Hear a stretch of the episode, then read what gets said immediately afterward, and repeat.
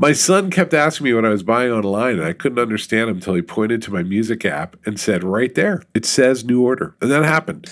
That's pretty funny. Yeah, it was actually. great.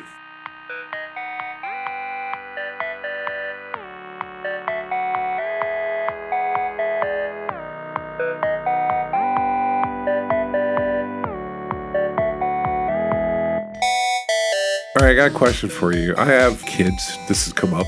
You know that, right? I know that. I do know that. Yes. I have 10 year old twins. You know what they want more than anything else? Wait, let me think. Uh, cotton candy. That's over.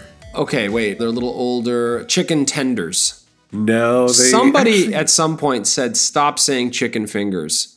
And start saying chicken tenders. And I don't want to hear about I'm glad I wasn't at that meeting. well, wait, do we. Are chicken fingers different than chicken tenders? I just see them as more like No. cigar shaped. Oh, it's the same thing? It's the same thing. It's just, I think I think somebody at some point says stop saying fingers. I say that 30 times a day. 30 times a day. I'm like, please, for God's sake, please, please, somebody wrote baby Jesus. somebody stop. wrote the memo. No more fingers was the No more subject, fingers. the subject line. You know, what you love there too is like somebody goes to revise that menu at some crappy diner, and they're like, "Nah, not fingers anymore." Look, this, this podcast is not about chicken tender fingers. Well, this right? is the question. Uh, the question I wanted to ask you before you did the great chicken finger derail of 2022. My children, they have Chromebooks. I bought them Chromebooks a couple years ago, and they use those for school related things, pandemic wise. They play Android games on them because you can do that. And Chromebooks have a, a, framework called Family Link, which is really good. It lets you um, lock down their usage and monitor when they're using it, which is important because one child, I won't say which, likes to get up at around two in the morning and get a little extra computer time in. And so Yeah. my house is essentially the panopticon. I have video cameras running. Uh, I I mean, vi- we do too. uh, I mean, I it's, it's it's real. I have film of one of my children turning the video camera away from the wall. Oh, that's he adorable. later said it was a cat. So we're, we're dealing with that. Anyway, now, so they're 10. Now, they're, here's part two. They are in the community. They know people on every block. They are independent more and more. And so are their peers. Kids are walking to the park and playing basketball with their friends. And so they say, I want a phone. My friends have phones. no, it's a big leap. It's a big moment, right? It's a big leap. Well, it's like welcome to this world, right? The Chromebooks are locked down. It's an hour a day. Have you thought about this? Of course. kids? Well, my kids are a little behind you. It's worth pointing. They're nine and seven. I have thought about it. You know, it's funny. I, I don't think it's, it's just this craving for phone. I think it's what it is. Is it's like it's just peer pressure, right? It's like why are all the kids have sneakers and I have to wear dress shoes to Oh, school? that's right? that that's, has that's- leveled that's- it up in the house. Yeah, yeah. No, they, they yeah, went that, from that like, is what it is, right? And they're Yeah. communicating with each other and whatnot. So yeah, I, I see it as inevitable. I was, you know, I was thinking maybe it's a watch. Oh, so we had the same thought. I don't think that's real. What's your fantasy in mind? Is that like we'll strap a Commodore 64 to our kids' arms and that they'll be like, like, a backpack 64, yeah. check it out. I wrote my own games, Dad. Or, you know, I made my own messaging client. And that's not the world. I'll tell you what I worry about. I mean, I worry about all the other things, all the things that all parents worry about, right? and there's, you know, course. studies that come out that, you know, it creates challenges with self-image and attention span is affected because people are zipping around on their phones and all. I'm worried about all of those things. I, I do worry about content. I know I can't police content forever, but you know, I think it's more subtle than like I don't want my kids seeing, you know, porn or seeing violence or whatever it is. I'll give you an example. You know, my, my son eh, loves soccer. He's a Liverpool fan. He loves tracking the team and looking at, at, at stuff. And sometimes we give him we give him some time on on YouTube and he wants to watch 50 best goals of the last decade. Now, if anybody is a fan of soccer or anyone hates soccer, they'll come to realize that you score a goal like every half hour. It's a slog, soccer, right? It it, it takes time to really appreciate the beauty of the game Well, because there's no, it's not like hockey where just like it's Canadians punching each other in the face. There's violence in hockey. Which is kind of interesting. Right. Basketball, everyone is throwing a ball into a hole all day long. So there's the it's a hundred points. So soccer is a particular thing, and he's come to appreciate. But what happened with with YouTube, it, he wasn't seeing anything violent. He wasn't seeing anything racy or anything like that. What he was doing was he was conditioning his sort of appetite for nuance he's essentially just he just is dumbing down his ability to take on nuanced information. It was just spectacular goal after spectacular goal and it's all he wanted. And so we'd sit down to watch a game and the players are fighting hard to even try to shoot at the goal for 20 minutes and he's like the hell's this? This is so boring. it's boring right? And so that And let's be clear this is soccer, the game that the entire world loves, that the entire world is organized around, that th- everybody thinks about all the time. And he's, yeah, somebody asked if I wanted to take my son to a Nets game recently. And I asked him, and he said, eh, it's not really my sport. And I'm just like, I don't care about basketball, but like it's a Nets game. Like it's a spectacle. Yeah, yeah, yeah. Go to the go to the game. So I guess what I'm getting at here is, and my kid's, you know, he's he's a high energy boy. So I I, Yeah. I need him to not think everything's lame. I've had moments where friends would leave, like fun lunch. They've got kids their age. They go home.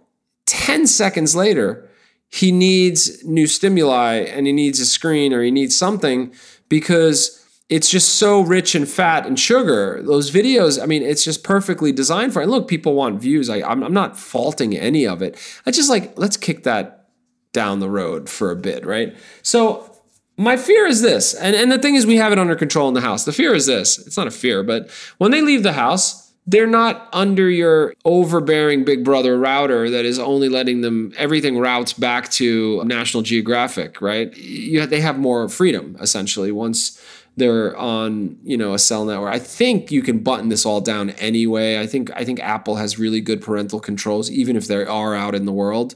You can button down a phone that like so that it just takes phone calls. Like you could practically do that. I think. I'll tell you something else that was really fascinating.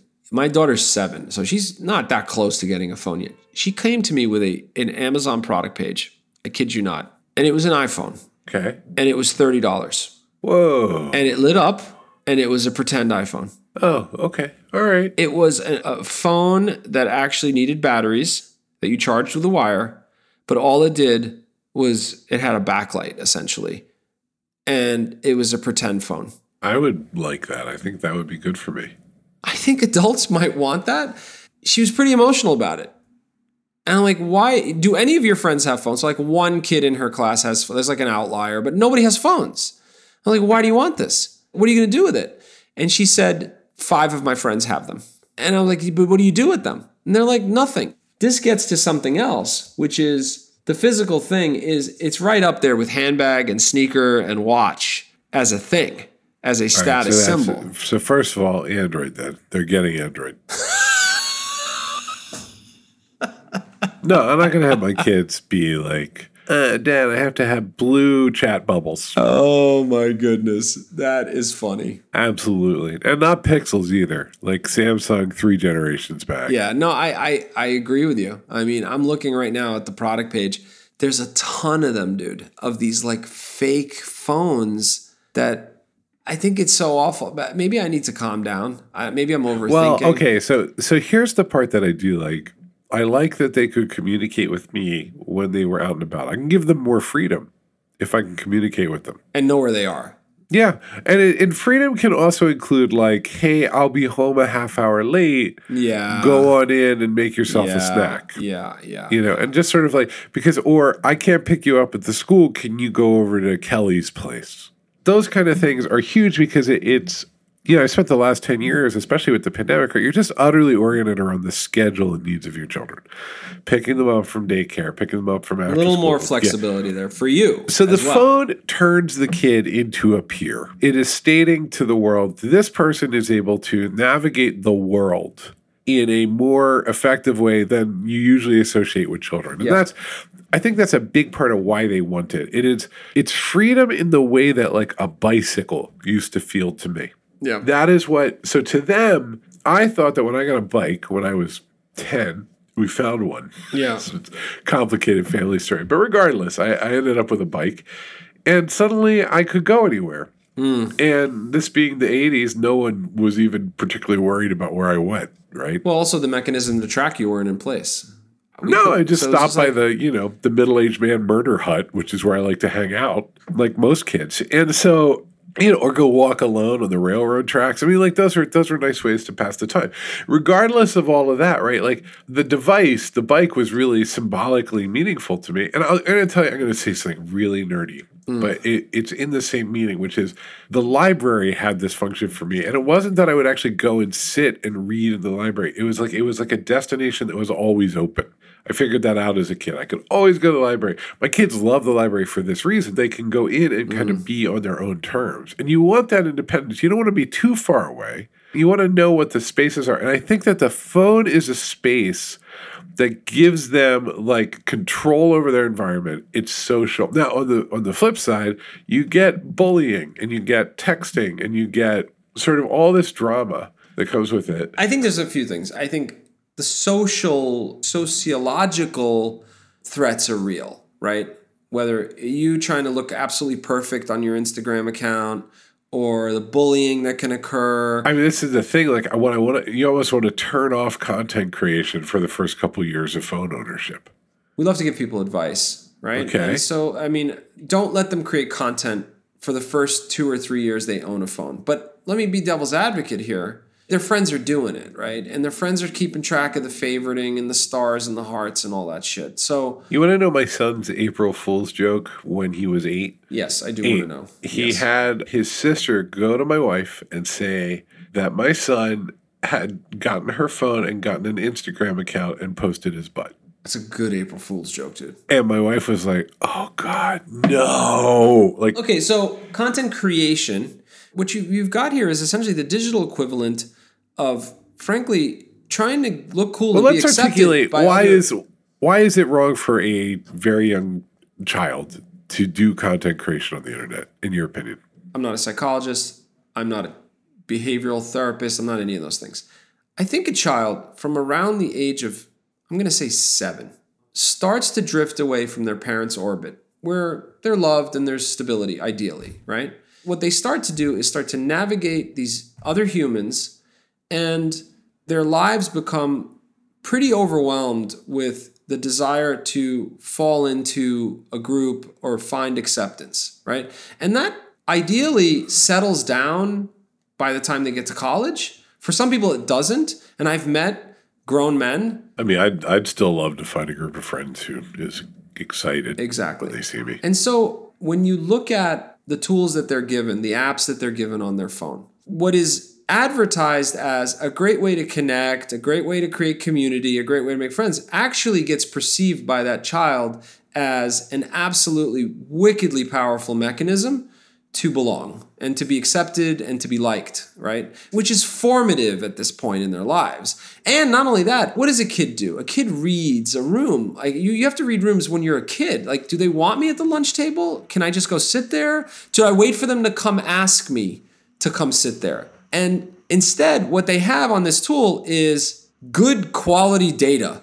74 thumbs ups and 15 likes and reshares. And you didn't like, why didn't Denise like my picture yesterday? She liked all my other ones. So you have now very explicit ways that I think really start to mess with like a very raw part of like the sort of the emotional m- maturation of a kid, I think. I have a relatively popular Twitter account. You might have seen it. It's, Oh, uh, here we go. Here we go. you Speaking know what, I of just- like seeking love and seeking acceptance, go ahead, Paul. Tell me how many Twitter follows you have? I actually don't know, but our CEO Gina Trapani has a lot more than I do. And I remember She does. once And there's a reason for that, Paul. People like her more. that is absolutely real. And the um, so okay, every now and then my children will do or say something particularly amusing, and so, and when they were little, I would just sort of tweet it out. I've actually been very I'm careful with them on social media. I don't put their photos up. I don't know, it's hard to find their faces if if they're out there at all. I don't use their names. You know, it's not like a true lockdown thing. I just like I don't want to create a record for them as my kids in any way. But when they say something funny, I, I like to put it up until I get their permission. That's actually always that's been a rule for me from early days of blogging when I remember writing about people without their permission and without and they would get really upset with me. And I was like, you know what? Even as a journalist now, I, I still ask for people before I put them in any kind of public context, even almost anonymously. Which so, you don't have to, by the way, from a legal perspective, You're, especially public figures. No, but my kids aren't public figures, and just in general, I want You're, to. That's your approach. Yeah, okay. That's the most ethical thing to do. And so I asked them, and then they are fascinated by the feedback on the tweets. It's wild. It? Well, we all are, Paul. I mean, let's face it, we all like are. here, I asked my daughter how she'd treat me if I was her daughter. This is from August 2021. And she was the dad dad. And she thought for a moment and she said, You get no cookie. Now go read your boring Hitler books. That's a tremendous statement. It's good material, right? She wrote a, you know, my son has some good lines. My daughter wrote a, a little um, thing called The World May Explode One Day about the fact that there'll be a heat death of the universe. And so they watch the, the likes come in and the retweets and they get really connected.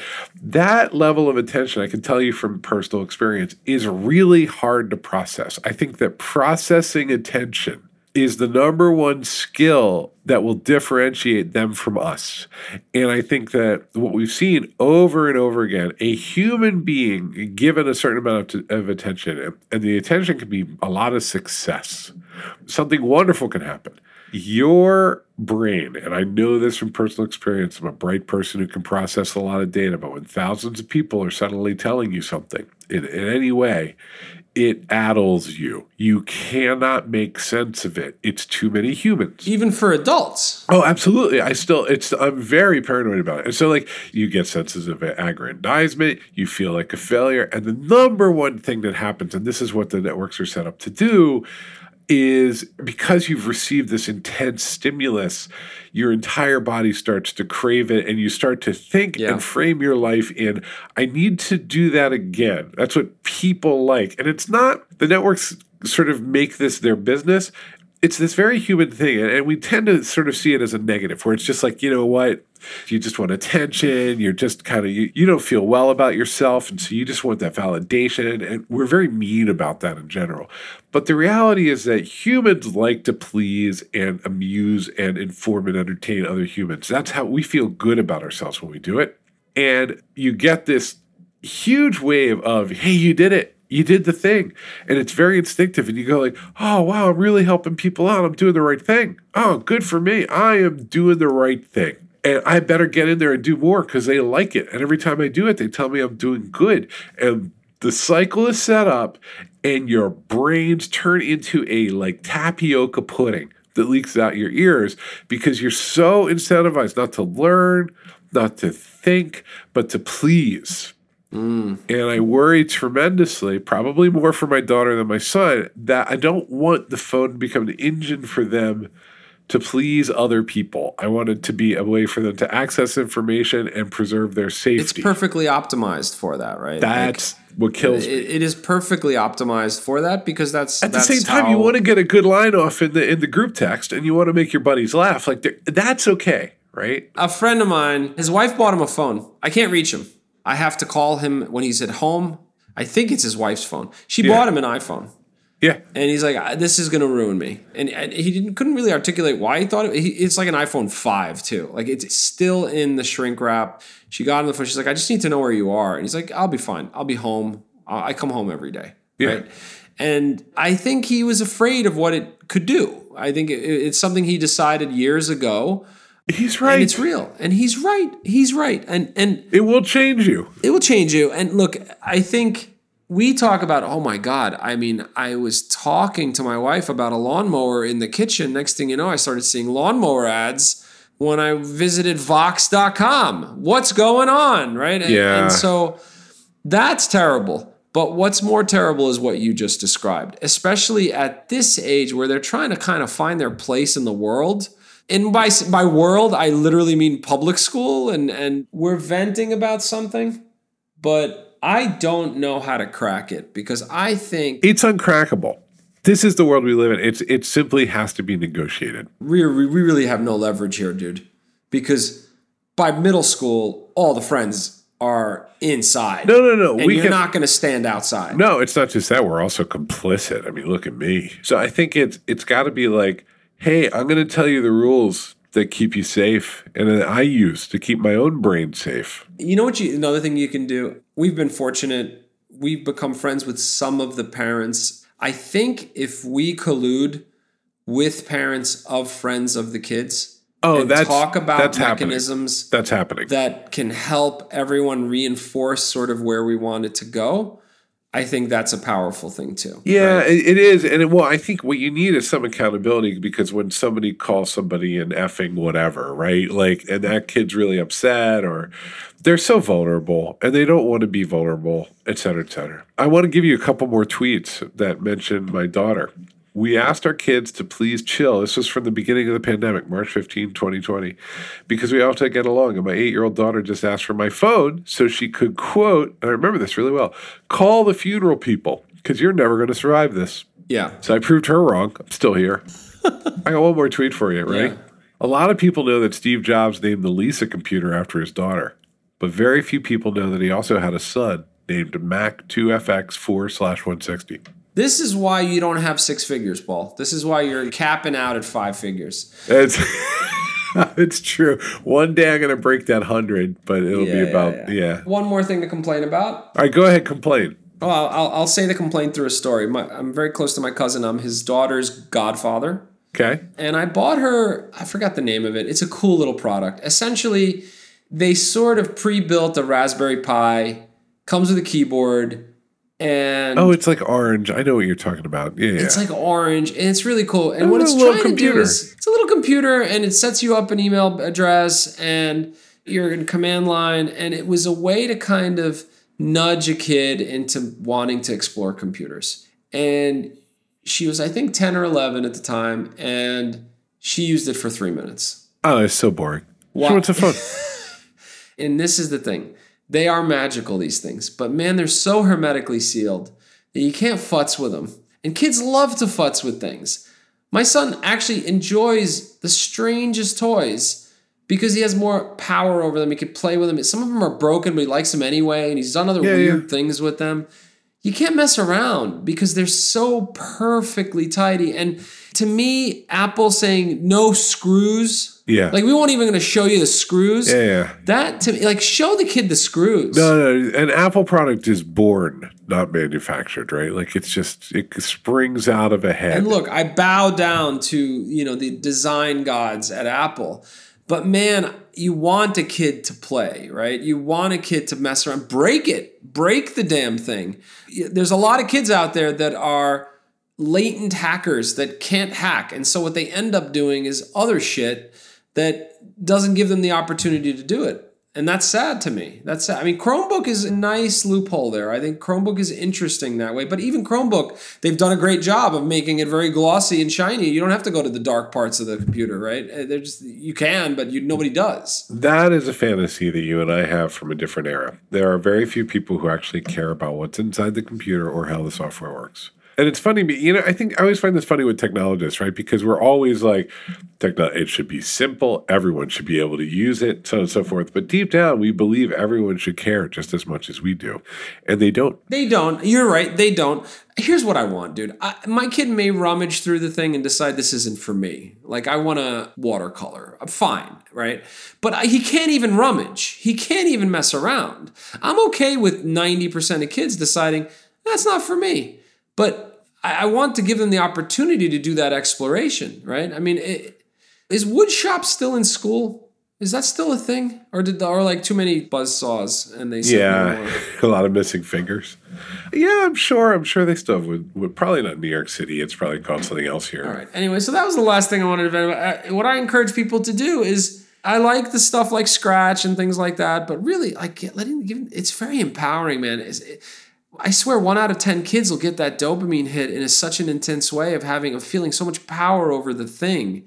That's yeah, but if cool. your if your kid wants a phone and you present them with a kit, it's not going to work. When are you getting your children phones? Because you're getting them. I think f- fifth grade, if I can let fifth grade pass, I will. That's the plan for us. But I might not be able to let fifth grade pass.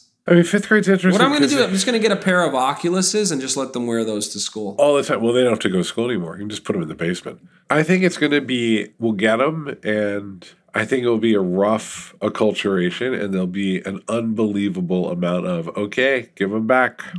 You did it. You watched it. We told you not to. Dinner's here. Phone's in the basket. I think putting in place, you know, quotas, daily quotas, use it however way you want. But you know what that means? It means that you and I are going to have to start putting our phones in the basket too. You can't sort of have your phone sort of idly sitting I there. do. Uh, at dinner, we have kind of an unwritten rule like sit down at dinner together. If you want to be on your phone, go somewhere else. We we Um, do too, but you know the phone's still nearby, and if it buzzes and there's something going on, I'll, I'll you know I'll just well, check. it's probably me complaining to you. It is usually, and the um, or you know I'm controlling the Sonos. I'm playing the you know because everything in the house and in my life now runs through my Pixel whatever. I'm like two Yeah, generations yeah, behind. yeah. All right, so this will be a long term struggle. We're just beginning this journey. We're just beginning this journey. I think tech moved way faster than humans' ability to adapt and adjust to it, especially parents who are just trying to get their kids to put their socks on in the morning. Yep. This is complicated, right? And it's hard. And, and I hope that, you know, that, that what we've verbalized here helps people think about things. No, I mean, there's lots of guidance. There's lots. Of, I've read lots of guidance. It's just an internal kind of conversation.